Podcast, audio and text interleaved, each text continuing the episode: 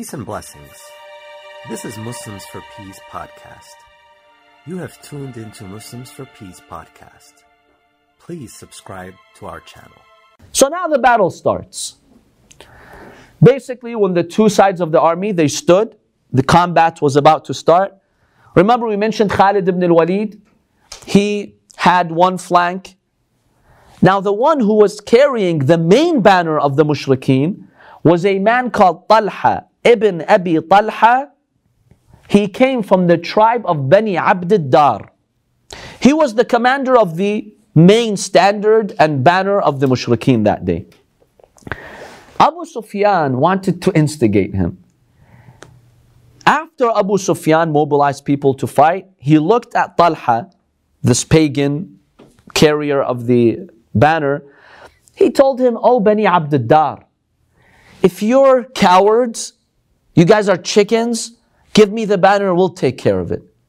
See, this was a tactic that Abu Sufyan would use. Because when you tell a leader of a tribe like that, he's going to do his best to prove you that he's a warrior. Evil tactics, believe me. So he's like, no, no, no. We'll show you today who's the courageous one. And I'll show you how death is going to race to those enemies. Now, Talha was a warrior. He was considered Kapshul Katiba, basically a man equal to a vanguard of an army. That's how he was described. He was a, he was a warrior. So Talha comes and he challenges the Prophet. And he says, Ya Muhammad, تزعمون أنكم تجهزون بأسيافكم إلى النار ونجهزكم بأسيافنا إلى الجنة Muhammad, you claim that when your swords kill us, we go to hell. And when our sword kills you, you go to heaven. Yalla tfaddal. Send your people. Let me send them to heaven and you guys send us to hell. He was basically, you know, mocking the Prophet sallallahu.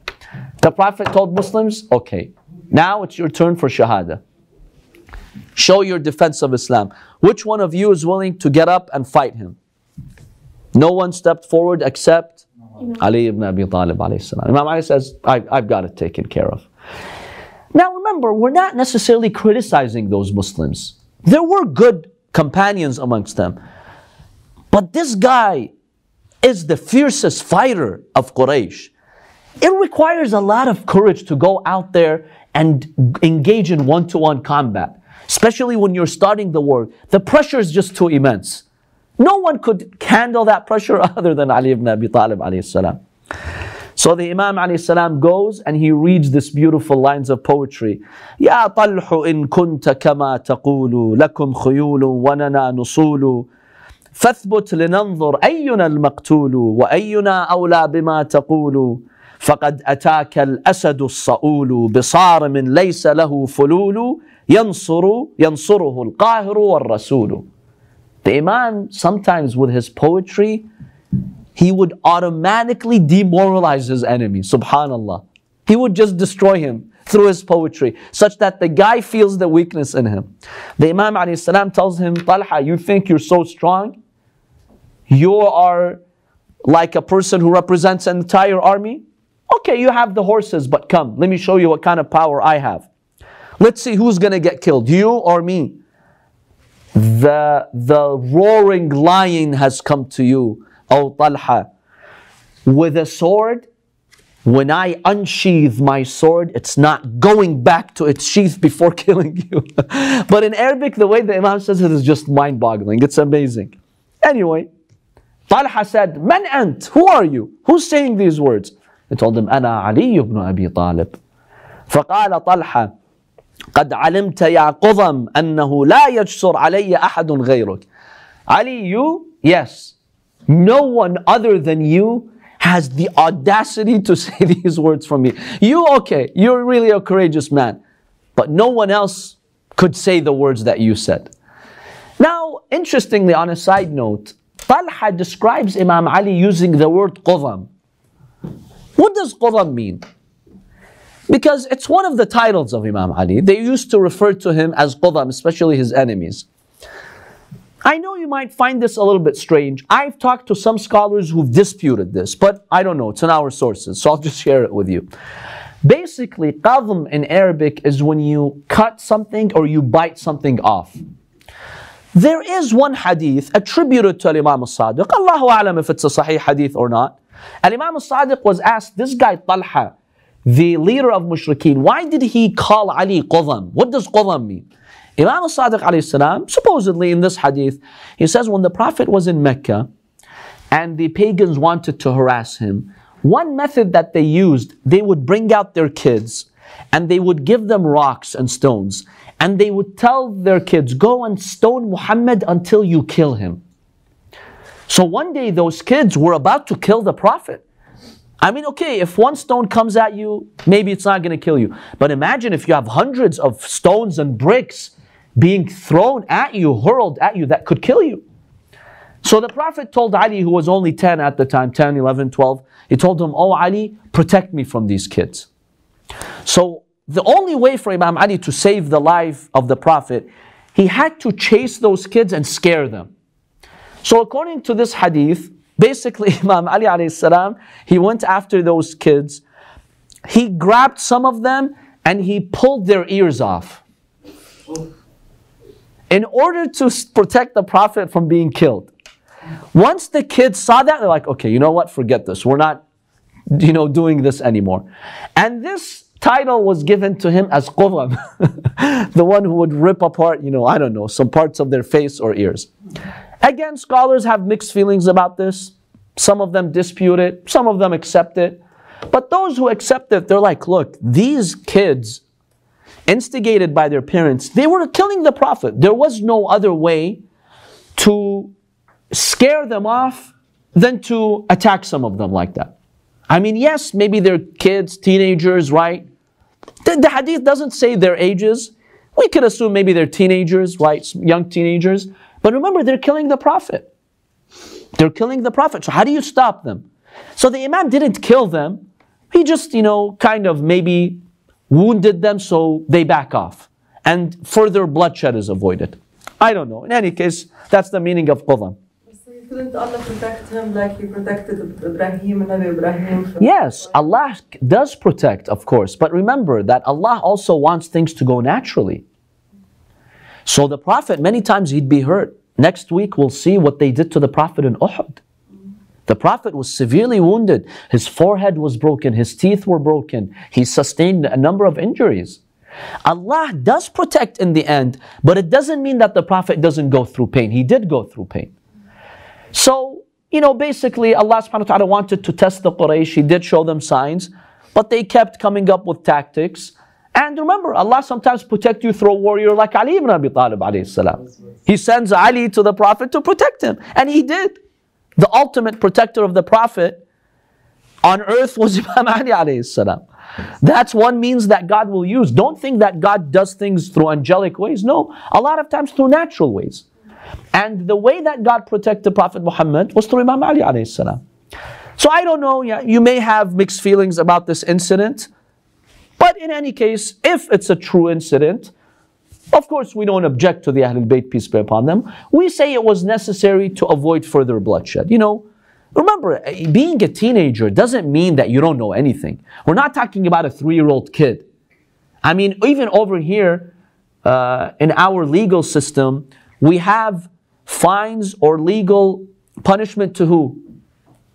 To minors. I mean, if you're 17 and you kill someone, you're off the hook? You're not off the hook. Yes, you don't get the punishment of the older ones, of adults, but you still get punishment. So these, I mean, kids knew, knew better than to stone the Prophet who had none, done nothing to them. And remember, they were about to kill him.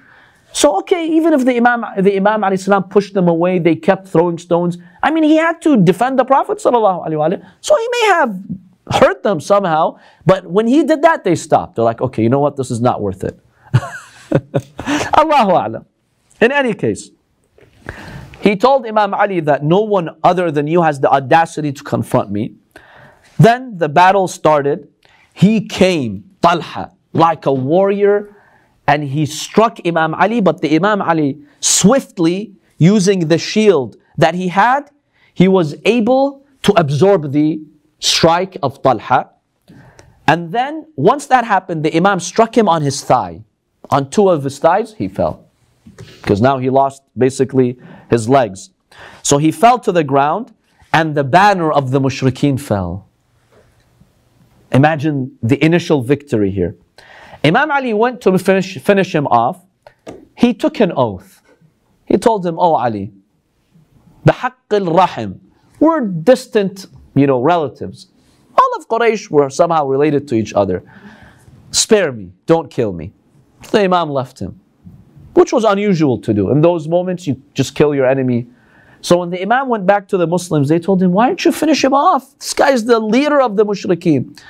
The Imam told them, the Imam told them, Don't worry. The way that I struck him, he's not going to survive, I swear by God. He's dead anyway, so why do I have to go and make a scene and kill him? It was unnecessary. But look at the rahmah of Imam Ali. The man came to fight the Muslims. Remember, this is at Uhud. They came all the way from Mecca. The Imam's defending his territory, his community, his religion, the Prophet. And when the guy told him, Ali, don't finish me off, just leave me, Imam said, Okay, I grant you that. It's the rahmah of Amir al Mu'mineen. Then once this banner fell, Rasulullah sallallahu you know, he said Allahu Akbar, and all the Muslims say Allahu Akbar. Then Abu Sa'd ibn Abi Talha, he took the banner, Imam Ali killed him.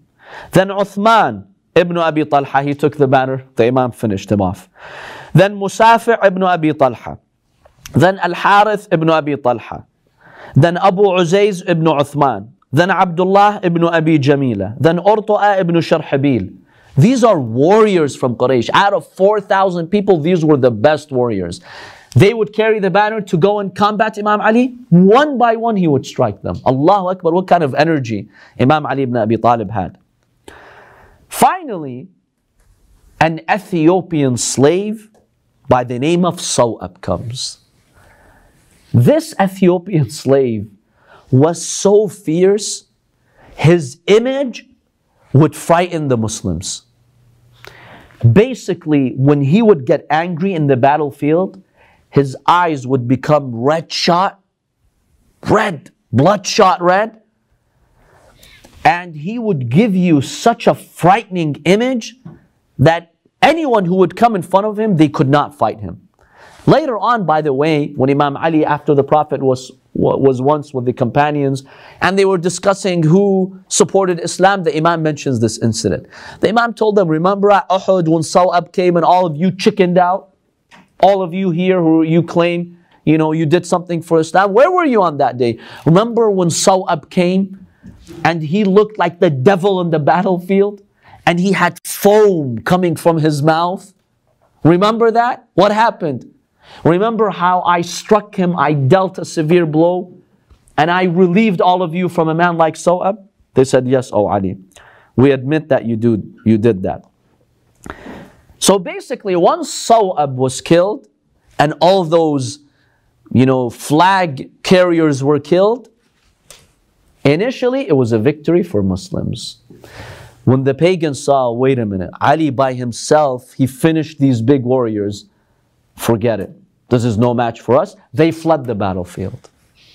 The mushrikeen left the battlefield. They left the booties of war, the spoils of war, their swords, I don't know, all the valuables that they had. They all basically left the battlefield. And it shows you, you know, that they were really cowards. By the way, one immoral thing the pagan army did, which shows you they had no principles, no morality. Remember how they brought these women with them in the battlefield, Hind and the others? They would go through the, through the lines of the army and they would sing shameful lines of poetry to encourage them to fight.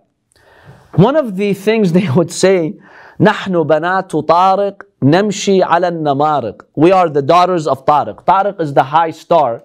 They're like we, the girls, the females, the women, we're, we come from a high status. We walk on costly carpets. They're describing their fancy lifestyle. If you sleep with the enemy, afwan.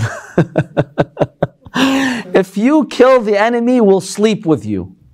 But if you don't, bye bye, we're gone and you're not going to sleep with us anymore. They're saying this openly in the battlefield. Look how shameful. The pagans had no shame. Wallah, they had no shame. They brought these women to mobilize, to sexually arouse those warriors that if you are going to fight and you defeat them, you know, we're going to serve you later. Shameful, shameful things that happen on the day of Uhud.